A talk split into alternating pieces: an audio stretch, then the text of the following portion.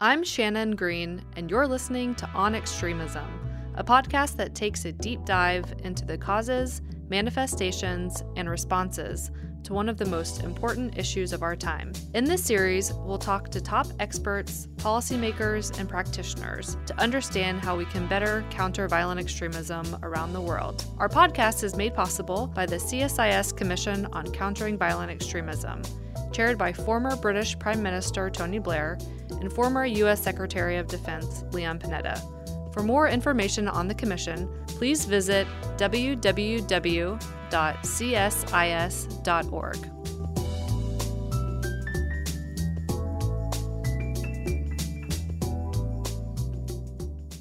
Welcome back to On Extremism. I'm very excited to introduce today's guest, Sanam Naraghi Anderlini, who's the co founder and executive director of the International Civil Society Action Network, or ICAN. Sanam's experience in women, peace, and security has placed her at the forefront of the conversation surrounding women and violent extremism providing strategic guidance and training to key UN agencies, the British government, and NGOs worldwide, Sanam continues to conduct groundbreaking field research on women's contributions to conflict prevention, security, and peacemaking. Sanam, welcome, and thank you for joining us here today. Thank you. It's lovely to be here. Great. Well, to get us started, why don't you tell us a bit about your work with ICAN and through the Women's Alliance for Security Leadership? Sure. Um, so, I've been working in the space of conflict affected, crisis affected countries for over 20 years globally.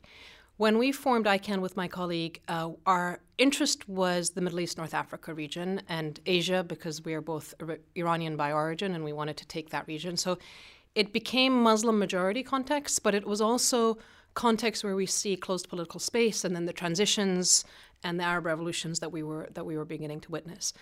Um, and we, our goal was to look at how women are engaged in these processes of change and, and peacemaking, um, and recognizing that it was an area where women's rights and peace and security intersected very deeply because you had regimes and then you had movements, the Islamist movements, that ideologically were um, very focused in, in terms of targeting where women should be in society. So it wasn't about our ethnicity or our race so much, or even religion. It was very much the gendered identity was important to these ideological movements.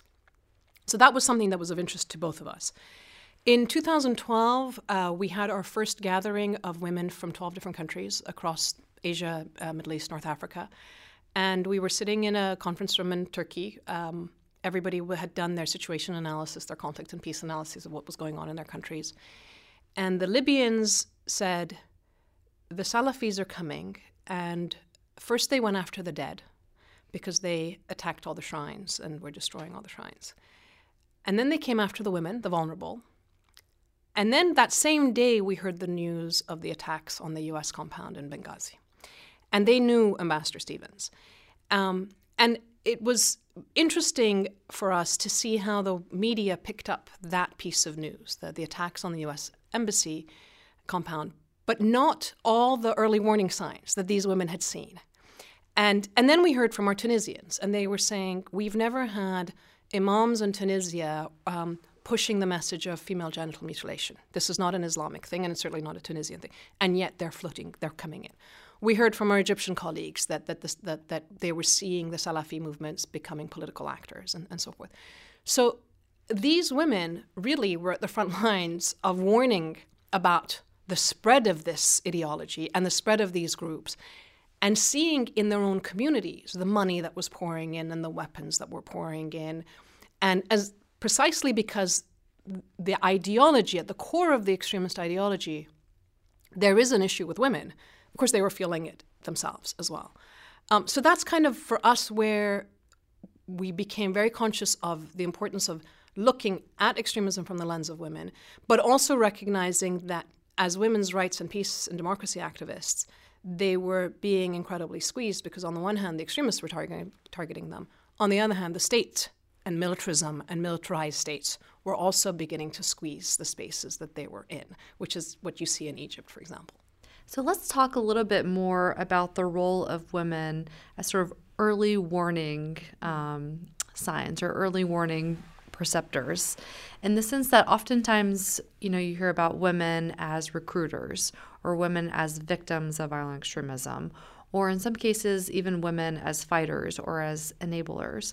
But what you're also saying is that women are oftentimes the first to recognize that these ideologies are gaining momentum in their communities. So, talk about that potential a little bit. So, so for example, um, our colleagues in Tunisia who are university professors said all of a sudden we were seeing the coverings, the students coming to class with you know the, the black hijabs and the faces covered and trying to fly the Salafi flag. Um, all the activity over the years that we've now been working with them, all of the women pretty, across all of these countries, um, because they stand up and speak out against that ideology, and because they articulate an alternative vision for their societies, which is um, culturally relevant and culturally rooted, because they are from that area and they know their context, but also deeply um, grounded in human rights.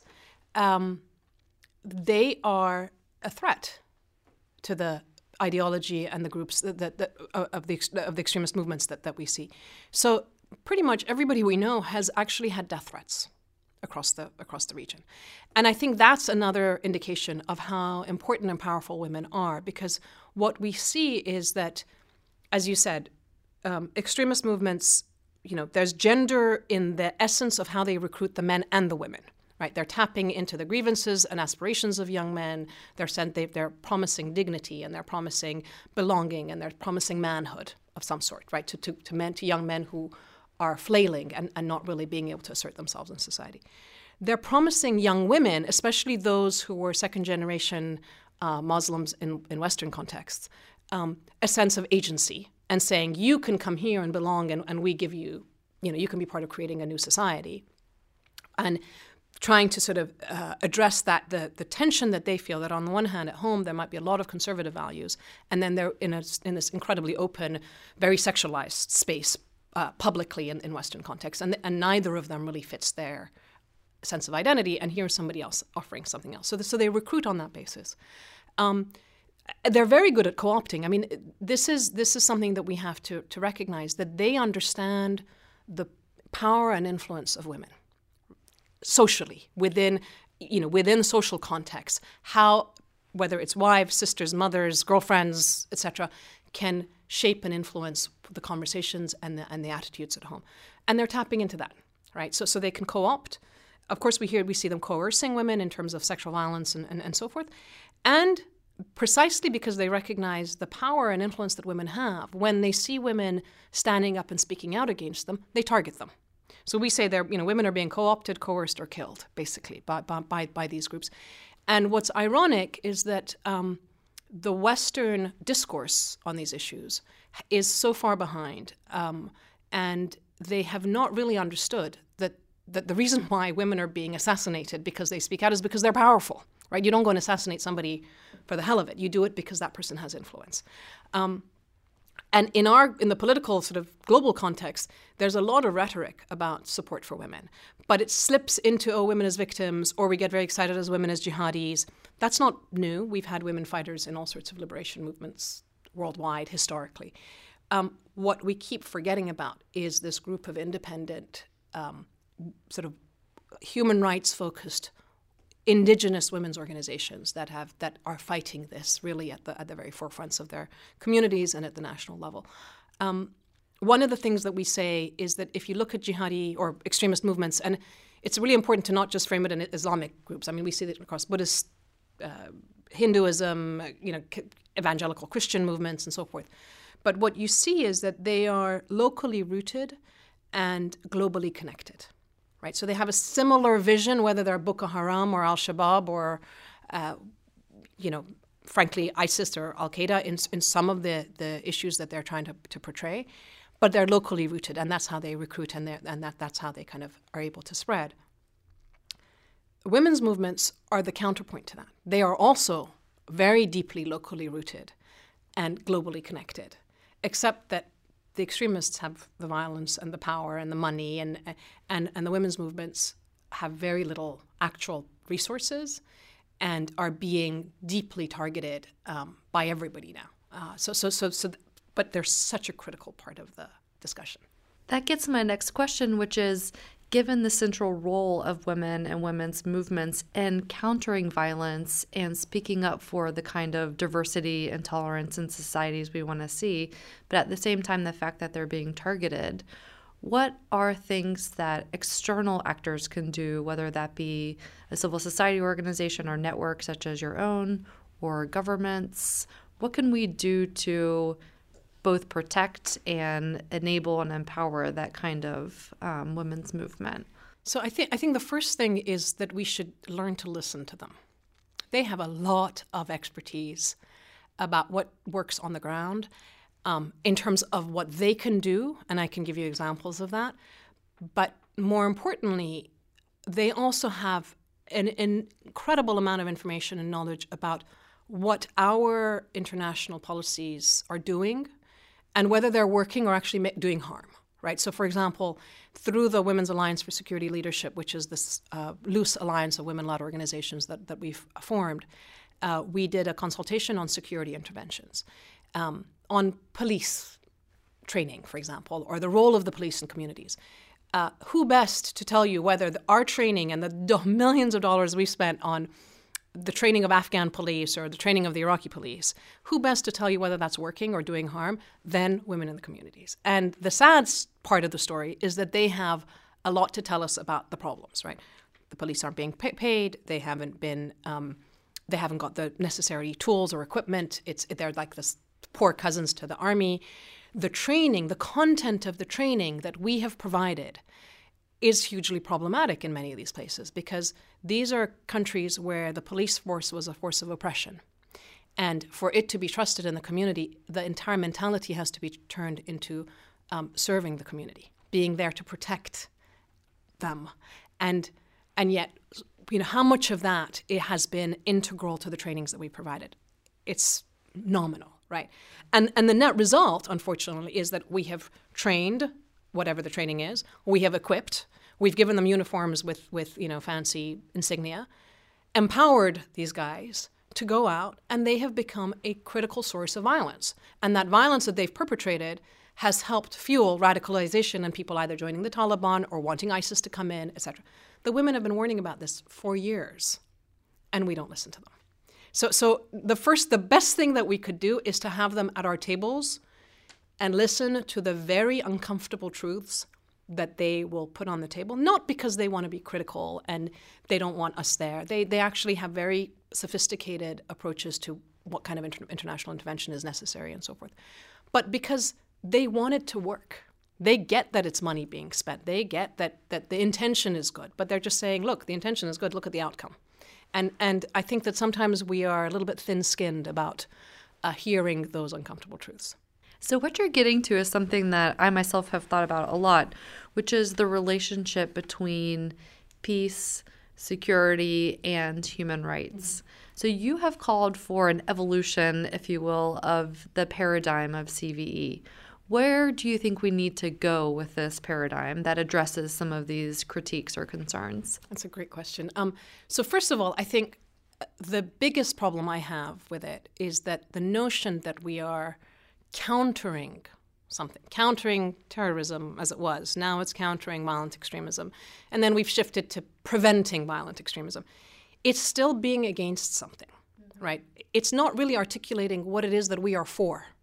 And that to me is the biggest conceptual shift that, that we need to make because people are not being recruited on the basis of, you know, come and become a nihilistic murderer. They're being recruited on the basis of, you know, you have grievances about you know, what we've done or not done in Syria. You have grievances about how your community treats you in, in terms of discrimination. It doesn't really matter what how they're recruited, but they're being promised something positive, right? Whether that is an empty promise is beside the point. It's it's the promise of something positive, right?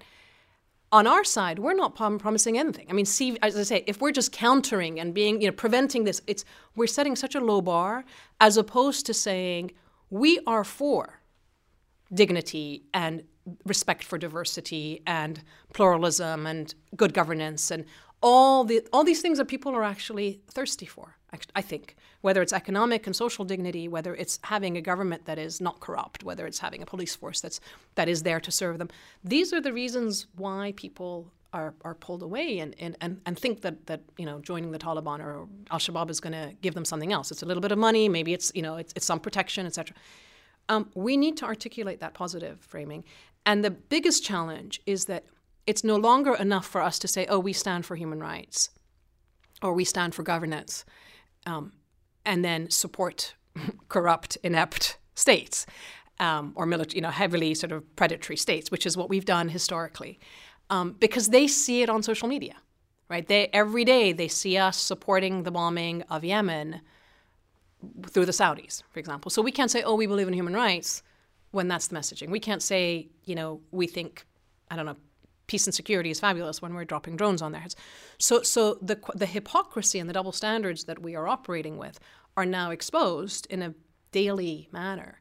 And that's something that we have to um, kind of face ourselves in the mirror and say, where do we stop? Because the direction we're going in the, and the current trajectory is really, really dangerous um, in terms of the spread of these issues. And, and as I say, our own legitimacy um, as, as Western states. And, and, I, and I, I say ours, I mean, I, I really think about it as the international community who has fundamentally wanted to promote human rights and pluralism and, and good governance. But we're all, at, at this point, the, the legitimacy of all of the actors is, is at stake, I think.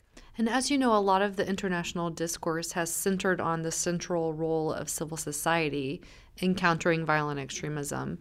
Yet, as you and I have talked about, civil society all over the world is under a tremendous amount of pressure, both from governments and from non state actors. Can you talk a little bit about how you see that and also how it affects your work and the organizations that you work with on the ground? Thank you. Um, so, so two things. Number one is that uh, we have to recognize that civil society, independent think tanks, media, NGOs, human rights organizations, etc., we provide a space for constructive critique and engagement with government and moderate dissent.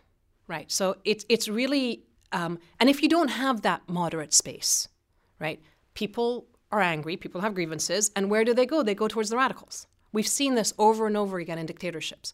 That if, if all your you know if your state destroys that middle ground, there will always be an underground source, and often it's related to the church or the mosque or the or the you know faith groups that that you can't squash basically. So we have to recognize that the space for strong, vibrant, independent, independent civil society, not not the ones that are you know government gongos and things like that, is is an essential pillar in our um, uh, struggle for peace and security and sustainability and and and, again, countering extremism or, or or creating resilience. It's it, we need to provide that space. So that that's that is something that that has to be kind of understood and, and addressed. However, what we're also seeing is that this agenda, whether it's counterterrorism or CVE these days, is being used by many governments to actually shut down precisely that space. Right? They can't get at the hardline militias, so what do they do? They go for the for the NGOs, they go for the university professors who sign peace petitions, they go for the journalists, and you know we don't have we, we don't fight back with weapons. You know, we our, our colleagues are under constant threat they're being um, monitored, you know, by security forces. They're being, you know, implicitly or explicitly threatened. Um, and unless those governments recognize that they are not your enemy, actually, they are there because uh, they care about their country. They are. I mean, some of my colleagues that that I see and. Uh, I think they're they're some of the best patriots that I've ever come across. You know, it's people who genuinely care. Um, similarly, in this country, you know, why do you, why do we spend our lives working on improving, I don't know, the U.S.'s climate change positions or education or, or whatever. It's because you care. If you didn't care, you'd be watching the Kardashians, right? It's that it's it's very simple. So it's people who care who stand up and speak out, and yet they're the ones that are being targeted. And and again, at the international level, we're not speaking out and standing with them enough. In, in fact, we are shifting in a very dangerous direction because our attitude is now becoming, oh well, those countries um, you know, they have different values. Uh, democracy isn't really an Arab thing, for example. It, it's you know human rights. It's our human rights are our values. It's not their values. Whereas people are dying for basic human rights values. So so we have to kind of again look at our, look at ourselves in the mirror and and see whether we have the courage to stand up and engage with governments in on this very very critical issue and, and enable the, the the space uh, for civil society to thrive. Um, another aspect of this is the financial challenges. And that's here, it's there, it's everywhere. I mean, we, you know, we're all constantly being um, monitored in case, you know, one cent of money goes towards some organization that's on a terrorist um, uh, group. Uh, and that concern is used by governments to go after civil society organizations that they don't like. Ex- exactly. So I wanted to ask you about that, about the funding model that you guys use to channel money to people on the ground that are doing that really cutting edge work. It's so so we were so our starting point was that we have partners on the ground who have proven track records of doing good work. So that and, and the question is, yeah, how do we get resources to them in a safe way in a flexible way for them to be able to adjust and do the work that they think is necessary to trust their judgment about what their communities need. You know, we don't need to tell them. They know, right? So the how do we how do we enable that? Um, what we've seen across many countries is that uh, number one, the bureaucracy and the paperwork associated with trying to get money directly from a government to an NGO on the ground, you know, Western or whatever, out, external government um, to an NGO in any of these places, it, it, over, you know, they get drowned in paperwork. If they do it through the UN, similarly, there's a lot of administration. Plus, there is effectively, you know, their governments have to be informed that that money is coming and going, right? And which which can put them at risk. Sometimes it doesn't, sometimes it doesn't, but you know, you have to be be careful of that. What we did was we designed something called the Inclusive Challenge Fund. And it was an entirely participatory process from beginning to end. We, we got together with partners in six countries, core partners in six countries, and we said, imagine if we were able to get a grant to allow us to do work around addressing extremism. What are the areas of work that you think would be necessary? They came up with a four framework for four areas. So de-radicalization and demobilization of militias, doing deep resilience and prevention work in their communities, almost like what I call inoculations, kind of of providing diversity, providing counter narratives, bringing in alternative uh, interpretations of Islam, pushing back against the Wahhabism, which is basically what has been sort of flooding their, their countries, um, doing uh, work on violence against women and minorities, and uh, looking at sort of national and international policy processes. So peace process in Syria, government policies in Iraq, etc. And under those, so they, they came, that was the kind of overall framework. And then under that, each of them came up with specific pro- programs that they wanted to do in country. We provided space for them to interact with each other and learn from each other, which was really important. So Pakistan talking to Nigeria, you know, how do you do that, and what are the similarities and what are the differences? And then um, we we had an M&E person, a monitoring and evaluation person, who was walking with them through the whole process. Uh, we got they were they had input in design of the project proposal form so that it wasn't overly, overly burdensome, but at the same time matched the donors' needs in terms of M and E and reporting and so forth. But basically, what we did was what we we became the holders of the funds and dispersing it to them, so that we limited their uh, administrative and bureaucratic responsibilities, but also at the same time helped build up their institutional capacities for the ones that, that, that needed it. They then, some of them, um, because they had community peace groups, they then dispersed, dispersed small grants to their, again, to their trusted counterparts. And the results have been extraordinary. So in Nigeria, for example, they did a 15 week um, radio, community radio show with Islamic scholars coming on radio talking about why education doesn't counter Islamic values, and in fact, how the Quran talks about it, education. They had a 40% increase in um, enrollments in schools 40%. They created spaces for a dialogue between um, communities that are so badly affected by Boko Haram that there are virtually no men left. And it's these women who are so stigmatized. And they can't bring their kids to school even or engage the police because they're scared. And they provided the space for the police to interact with these communities, for different communities to talk to each other and build the trust, right? Um, and it's changed the dynamics. In Pakistan, uh, small grants went to very local um, community peace, volunteer community peace groups that our partners had already formed.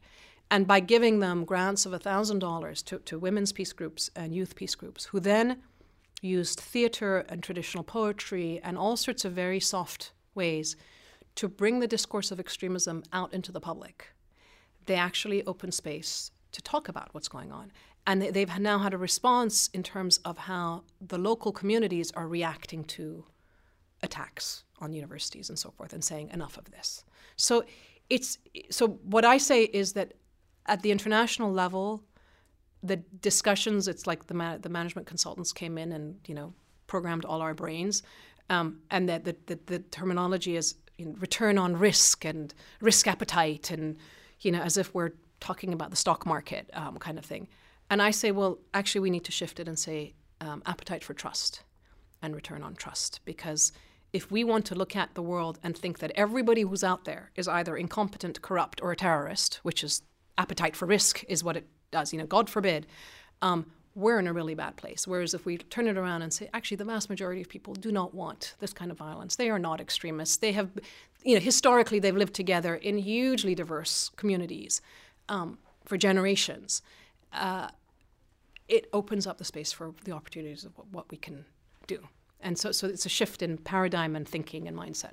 And do you think that there are prospects that that model can be replicated or expanded? Because what I've found in CVE is that there are these really promising initiatives and programs that never get taken to scale. So, just sort of curious about whether you think that that model has traction and some ability to really scale it up. So, So, so here's I, I will not let death by bureaucracy exactly, get to us, yeah. right? It's sort of so you know for us, what we found with this model is that the reason why it worked was we had built the relationships of trust between us and our partners. We were there the entire way, providing technical assistance, providing the mentoring when they needed, providing the connections, and being, you know, the funding was almost the icing on the cake, you know. But it's important, and it's really, and if we if we want to stand by what our rhetoric says, women's organizations, you know, civil society, then we need to give the resources to them, right? So, so our job as a small international NGO,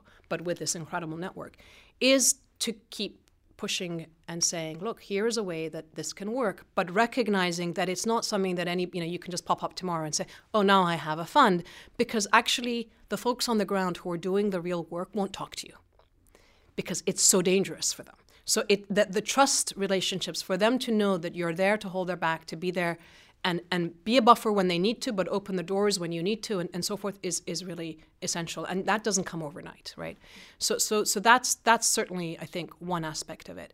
Um, we, for example, when when we started this, we were uh, asked by the by our donors to expand to seven or eight countries, and we said no because we don't have strong partners in those places. We'll do it in the places that we we can continue building on this model and now that we have it we know what works and what doesn't and, and what resources it takes from us and you know what it takes to manage it and, and we really do hope to, to expand it. But but it's not something that you can do overnight and and um, and it's it is but it is possible right?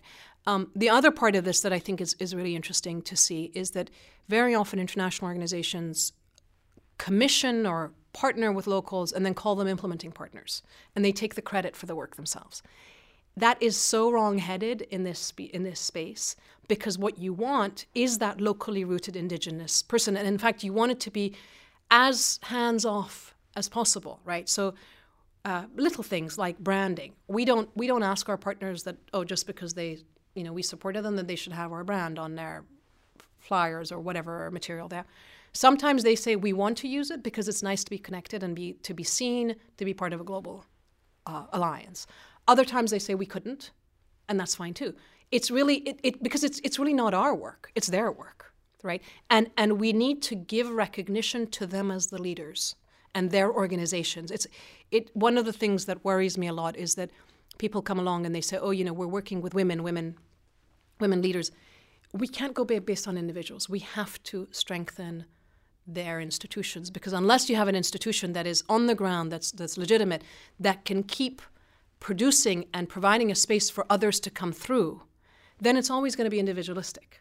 And then one you know one person gets tired or they leave or and then what do you do right? So so that in organizational institutional um, uh, development is is really critical. And how do you do that? Well you do it by supporting the institution and giving them credit for the work that they've done as opposed to taking credit It's really flipping their current business model on its head, which I think is something we're also looking at in the civil society space mm-hmm. as a way of pushing back on closing space. Is maybe we're doing this wrong. We're doing it all wrong, and we need to look at new models. The other thing I wanted to ask you about you've talked about your multiple identities and the fact that your origins are in Iran, but you've spent time in the UK and also in the United States. How does that inform the way that you think about these challenges? But also, I'm curious about the role that you think that the diaspora can play in countering violent extremism or putting it in a more positive frame, creating societies that respect yeah. human rights, diversity, tolerance. It, it's funny. So there was a there was a head, headline recently of Angela Merkel saying multiculturalism doesn't work, and I was like, no, I work. I wake up every morning, and I'm you know I, we function. Um, it's you know it's it's very interesting. I I grew up in Iran at an American school, international school. So from the in kindergarten, we were singing the Australian national anthem and Hava Nagila and, and drawing pictures of the Mayflower and Chinese dragons. I mean, it, it, was so much a part of my education that that the idea that I don't look at the world and see see it as a totality is is something that I've never actually considered. But what I've realized over the years is that we do occupy a very interesting space because when I look at, say, the discourse on Islam, and and I sort of question and I look at it and I think, is that you know I'm being told that's Islam. That's not the Islam that my grandmother practiced.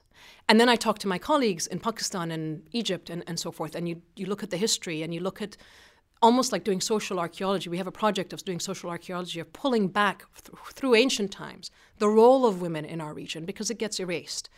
Um, you realize that actually a lot of what we're seeing now is the product of the last 30 years of Wahhabism being spread. It's, it is what I call stealth sectarianism. It's a tiny sect of Sunni Islam that, you know, is dominant in Saudi Arabia or Qatar or wherever that has been spread very systematically through mosques, through educational institutions, through satellite TV, through a lot of money that's been poured into these countries. And it's erasing the more diverse, syncretic, moderate practices that they had. You know, in Pakistan, a generation ago, women used to bicycle everywhere. And they now they're not there. In in Sri Lanka, I went and I, I was like, why are women completely covered in black? And then you look at pictures of how they used to dress, and it's you know so so you see these are these are new trends, and so for me, um, in a sense, that's where I say, well, this isn't the Islam that I know, and it's not the Islam that my colleagues know, and perhaps by virtue of being Muslim, we need to speak out and say this because so often as our Western colleagues or our Christian colleagues or what they feel awkward. They say, "Oh, you know, I can't talk about that," and it's that sort of element of cultural relativism that that, that comes in. So we need to speak about that side of the story.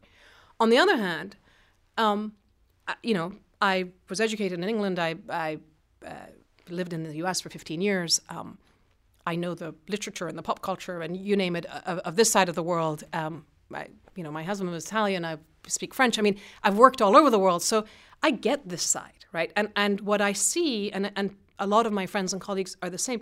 We see the best of both of the worlds, of these multiple worlds, and we see the worst, right? So we see the hypocrisies and the bad stuff, and we also see the good things. And it take, I guess, the point now is to say, look, we need to focus on the good on, on all sides because we're letting the bad and we're letting the minority, vocal, angry of either community um, determine the future of the vast majority. And so that middle ground is is a space that you know I occupy, and um, I kind of reached a point where I'm like, freedom of expression is actually a responsibility at this point. And when we look at the world, we the people need to see and hear what we have to say because if we don't speak out, who will? And frankly, as, as things get ba- if things get worse, in the U.S., I'm a Muslim, so what am I? What's going to happen if Trump gets in? And and you know, and the extremists don't like me because I'm a feminist. So what's going to happen? You know, so we may as well speak out for ourselves and our, and our community. That's one thing. And then the other part of it is really looking at it in terms of thinking about how second generation, third generation refugees and migrants, um, the kids that are born here who don't know what their cultural or you know context was but they don't feel at home here. They don't feel a sense of belonging. And, and how do you adjust educational curricula to make them feel to feel themselves reflected in that right as i said it's it's not hard we can do it in art and music and history and uh, connections in in all sorts of ways but it's a willingness on the part of governments to recognize that you know french history doesn't start and stop with the boundaries of france or you know, British history isn't just jousting in the Middle Ages, which was the kind of history that I learned when I was at school there. You know, it, there's a reason why you have Asian minorities or you know African minor, you know minorities. You you happen to be there as colonizers, so they're now here, and and and it's part of a very rich tapestry, and we should pull the best of all the worlds as opposed to diminishing it or looking at just the worst. Sanam, I have appreciated this conversation so much. It's been so informative. But now that you do have this platform, I wanted to give you a chance to say anything else to our listeners about women, about peace and security, about violent extremism that we haven't covered yet. Thank you. Um, well, I just hope that their willingness to see and listen to the kind of women that I work with um, is more open. Let's put it that way, because you know it's easy to think of women as um, especially if they're coming and they don't speak English and, and, and so forth, to think that we are perpetually in need of empowering them.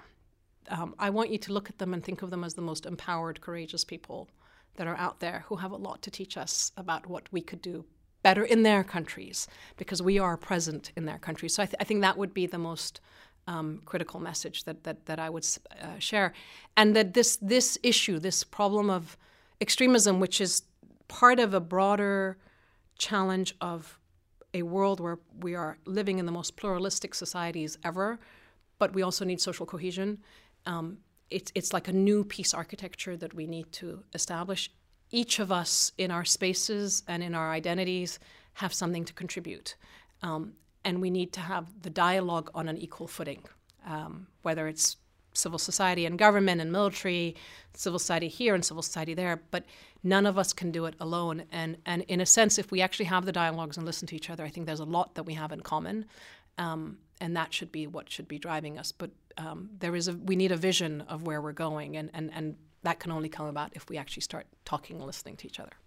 That's such a fantastic and inspirational note to end on. Sanam, thank you so much for joining us on the podcast. I really appreciated our thank conversation you. and hope that our listeners find it as compelling as I did. Thank you very much. And go to our website, icanpeacework.org, and WASL, Women's Alliance for Security Leadership, and follow us on Twitter. And yes, we're here in Washington. Great. Thank, thank you. you.